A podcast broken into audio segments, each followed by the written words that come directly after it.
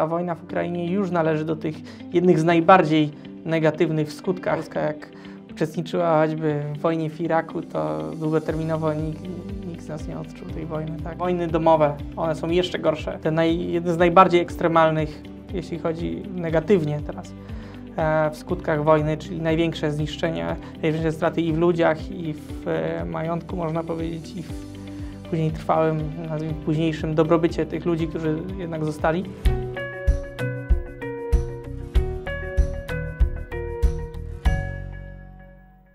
Dzień dobry. Dziś porozmawiamy o ekonomicznych skutkach wojen.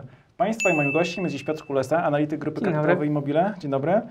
Dziś bierzemy na warsztat pracę naukową, którą napisali Maksim Czupirkin i Soka Koczan z Europejskiego Banku Odbudowy i Rozwoju. Badacze przeanalizowali e, 400 konfliktów zbrojnych na przestrzeni dwóch stuleci. Praca jest świeża, z listopada 2022 roku. Piotrze, który z wniosków z tej pracy jest dla Ciebie najciekawszy?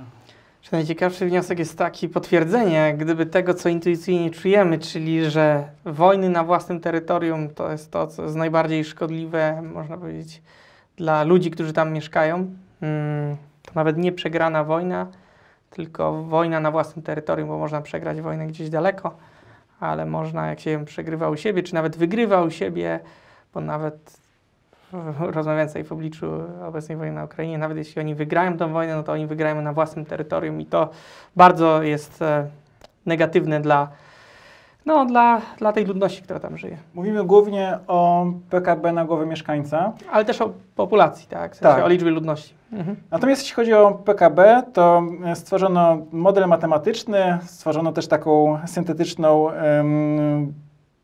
próbkę kontrolną, gdzie mniej więcej oszacowano, jak dany kraj rozwijałby się, gdyby e, wojna nie wybuchła. I udowodniono, można powiedzieć, że udowodniono, w każdym razie dowiedziono, że tak było, e, tak było w przeszłości. Że faktycznie, jeśli em, mamy wojnę na terytorium danego kraju, to mówimy o spadku PKB aż o 7 punktów procentowych. Mhm. Natomiast, e, co niezwykle ciekawe, wojny poza terytorium danego państwa nie mają długoterminowych skutków. Tak, dokładnie tak. Znaczy, i to jest bardzo, znaczy, to jest bardzo zaskakujące. Z drugiej strony, z drugiej strony myślę, że wszyscy to trochę intuicyjnie czują, że Polska jak uczestniczyła choćby w wojnie w Iraku, to długoterminowo nikt, nikt z nas nie odczuł tej wojny, tak? Czy tam wojnie w Afganistanie, szczególnie w wojnie w Iraku, przecież Polska była jednym z trzech krajów, które aktywnie ją rozpoczęły.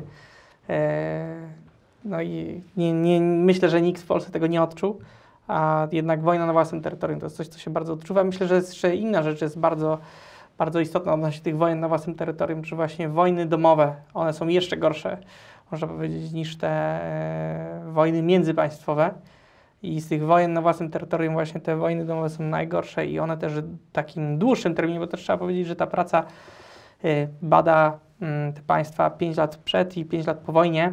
E, dlatego się tak ogranicza, dlatego że się okazuje, że te wojny zwykle ty, między tymi państwami, gdzie się wojuje, to one się często później powtarzają, więc trzeba jakoś rozgraniczyć między tymi e, kolejnymi wojnami, ale w każdym razie e, te, te wojny domowe mają taki skutek, że nawet po pięciu latach te państwa nadal są dużo gorzej, nawet 10 punktów procentowych gorzej się e, rozwijają niż e, ta próbka porównawcza, nazwijmy to.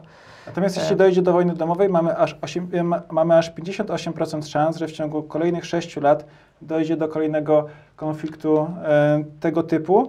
I najgorzej, jeśli zdarzy się tak, że siły rządowe nie są w stanie kontrolować terytorium. Tutaj badacze podają na przykład przykład Libii. No to jest destrukcyjne dla całego państwa, które nie jest w stanie, możemy sobie wyobrazić, e, zbierać podatków, e, łańcuchy dostaw są zerwane, no gospodarka nie funkcjonuje. No tak, ale też nie ma po prostu gdzieś tam takiego, nazwijmy, porządku na danym, e, w danym państwie, tak? Nie ma po prostu, no to jest chaos, tak? Można powiedzieć, że w, bo tam Libia to jest nowy przykład, ale Somalia to jest taki kraj, który już od 30 ponad lat jest w takim stanie, tak? Że nie ma faktycznie działającego rządu. Po wojnie domowej nie ma, nie ma trwale żadnej siły, która tam rządzi i przez to cały czas jest ogromny chaos, niepokój i bezprawie, tak? Jak wyposażony w tę wiedzę mm, po, tej, po lekturze tej pracy patrzysz na sytuację za naszą wschodnią granicą? Znaczy, no niestety, e, patrząc też na um, ci badacze mówią, że aż 400 różnych konfliktów e, przeanalizowali w ciągu tych ostatnich 200 lat i patrz, e, biorąc pod uwagę e, to, co nam się zwykle kojarzy z wojną, czyli pierwsza, druga wojna światowa, to są z tej próbki tych 400 wojen te naj, jedne z najbardziej ekstremalnych, jeśli chodzi negatywnie teraz, w skutkach wojny, czyli największe zniszczenia, największe straty i w ludziach, i w e, majątku, można powiedzieć, i w później trwałym, nazwijmy późniejszym dobrobycie tych ludzi, którzy jednak zostali. E, to większość wojen zdecydowana wygląda, jest dużo, dużo łagodniejsza w przebiegu, nazwijmy to. No ale na tym tle, na tych wszystkich właśnie 400 konfliktów, to jednak ta wojna w Ukrainie już należy do tych jednych z najbardziej negatywnych w skutkach, biorąc nawet pod uwagę ten okres, który już był, a jeszcze przecież konflikt nie zakończył, tak? I to i pod kątem e, tego, jak ludzie, właśnie jak dużo ludzi zbiegło z kraju i pod kątem tego, jak bardzo, mm, jak, jak duży spadek PKB po prostu był, jak bardzo gospodarka się cofnęła przez te zniszczenia, czy tam przez te zakłócenia, które miały miejsce. W przypadku tych najbardziej krwawych konfliktów, e, jeśli chodzi o odpływ ludności, to mamy no, trzy sfery, czyli te ofiary e, zarówno wojskowe, jak i cywilne, które giną w czasie wojny, uchodźców, no i fakt, że nawet ci, którzy zostali, to mm, rzadziej decydują się, że mm, kolejne dzieci się rodziły. Rzadziej się decydują, znaczy mniej często się decydują na, na kolejne dzieci, plus e, są, tak jak tutaj zauważyłeś wcześniej przed naszym wywiadem, są gorzej trwale, mm, powiedzmy, uszkodzeni pod kątem wykształcenia. To może powiem E, Państwu, o czym tak. rozmawialiśmy mm, wcześniej, bo w tej pracy jest wspomniane, bo tam jest taki fragment, e, gdzie badacze piszą, kto wcześniej badał dany temat.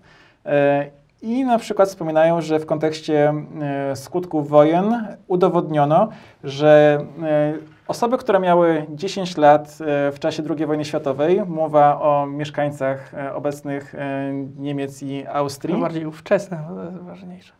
Wcześniej III Rzeszy. No, Tak. Że te osoby nawet 40 lat później odczuwały skutki tego, że e, są gorzej wykształcone. No, generalnie niewiele było e, uwagi poświęconej ich edukacji, były sprawy ważniejsze, można powiedzieć. I nawet 40 lat później pensje tych osób były niższe. Ich konkurenci na rynku pracy mieli lepsze wykształcenie. Mhm.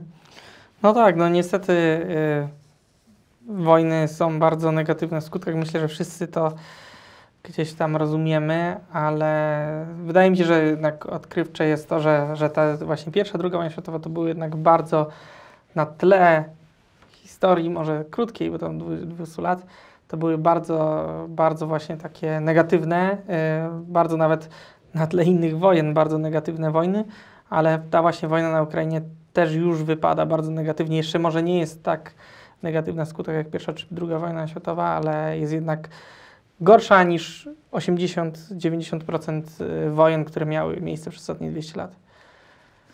Odsyłamy do pracy, którą podlinkujemy. Jest tam też taki atlas, gdzie można sobie sprawdzić te wykresy dla, dla poszczególnych krajów. Można doczytać, na czym polega metoda syntetycznej kontroli, jak e, te średnie ważone Jak te próbki się po prostu robi, stworzono. żeby, żeby porównywać, bo to jest trudne, prawda, żeby porównać, co by było, gdyby, gdyby nie było wojny, tak?